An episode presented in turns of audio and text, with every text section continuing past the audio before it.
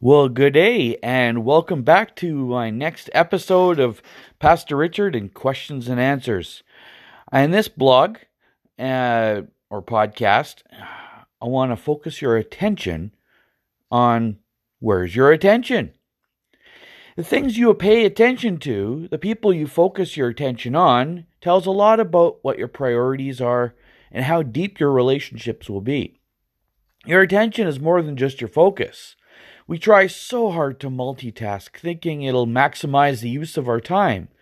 But does it really make a difference? True focus requires not multitasking in order to be effective. It has been said the mind is at its best when it is centered on one thing at a time. Avoid such things as fatigue, noise, and competing visual images during the time you're trying to learn. The priorities in your life demonstrate where your attention is. The depth of your relationships demonstrate how much attention you're giving to the people in your life. First, take a look at your priorities. This is what attention shows. Where you spend the most attention is a hint at where your top priorities lie. Luke 12:34 reminds us that where your treasure is, there your heart will be also.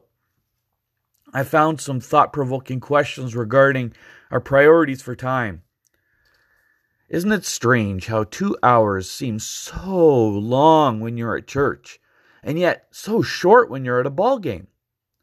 Isn't it strange how difficult and boring you think it is to read one chapter of the Bible, but how easy it is to read a hundred pages of a popular novel? Isn't it strange how everyone wants front row tickets to the concert, or to a game, but they do whatever it is possible to sit at the last row in church, or even miss church once in a while. We think we know what our priorities are, but often the time and attention we spend on things demonstrates differently.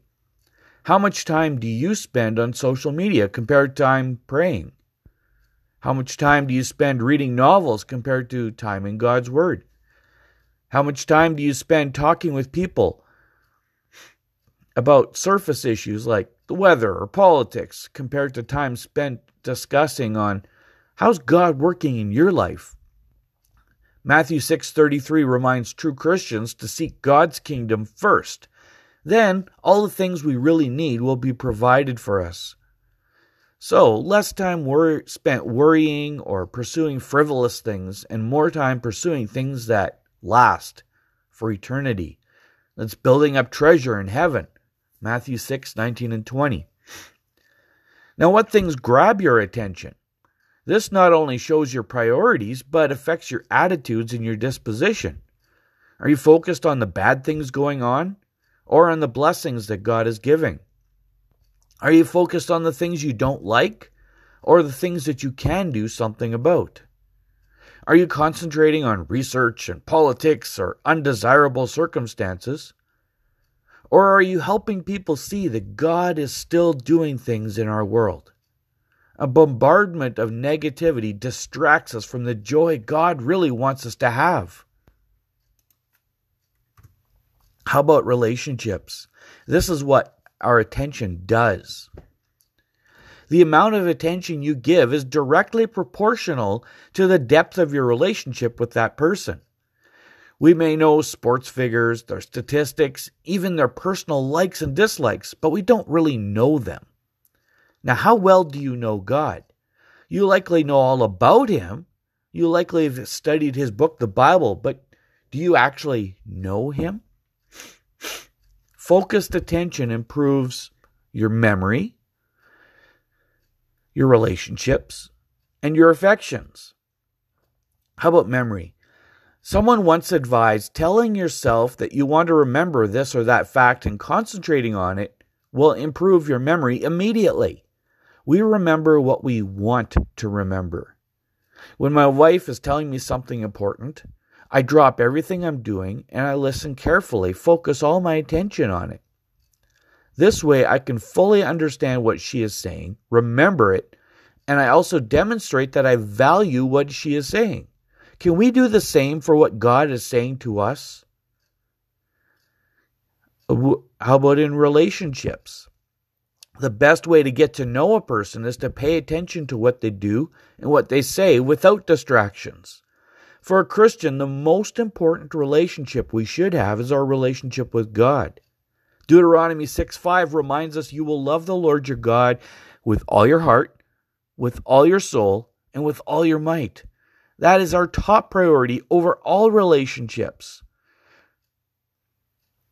So, how much time are you investing in getting to know God, who He is, and what He wants for you? Focused attention improves your affections. Getting to know your spouse more because you want to usually results in you growing in your love for him or her. Likewise, as we get to know God more, our desire for him grows. To get to know him more, to love him more. Luke 10 38 to 42 describes when Jesus visits the home of Mary and Martha in Bethany. Mary is sitting at Jesus' feet listening and asking questions and getting to know him. Martha's bustling about trying to get supper ready and make sure the house looks spick and span and can't sit still. Jesus commends Mary over Martha for her desire to spend time getting to know him rather than bustling about. Bob Keeshan once said, Attention is like a daily bouquet of love.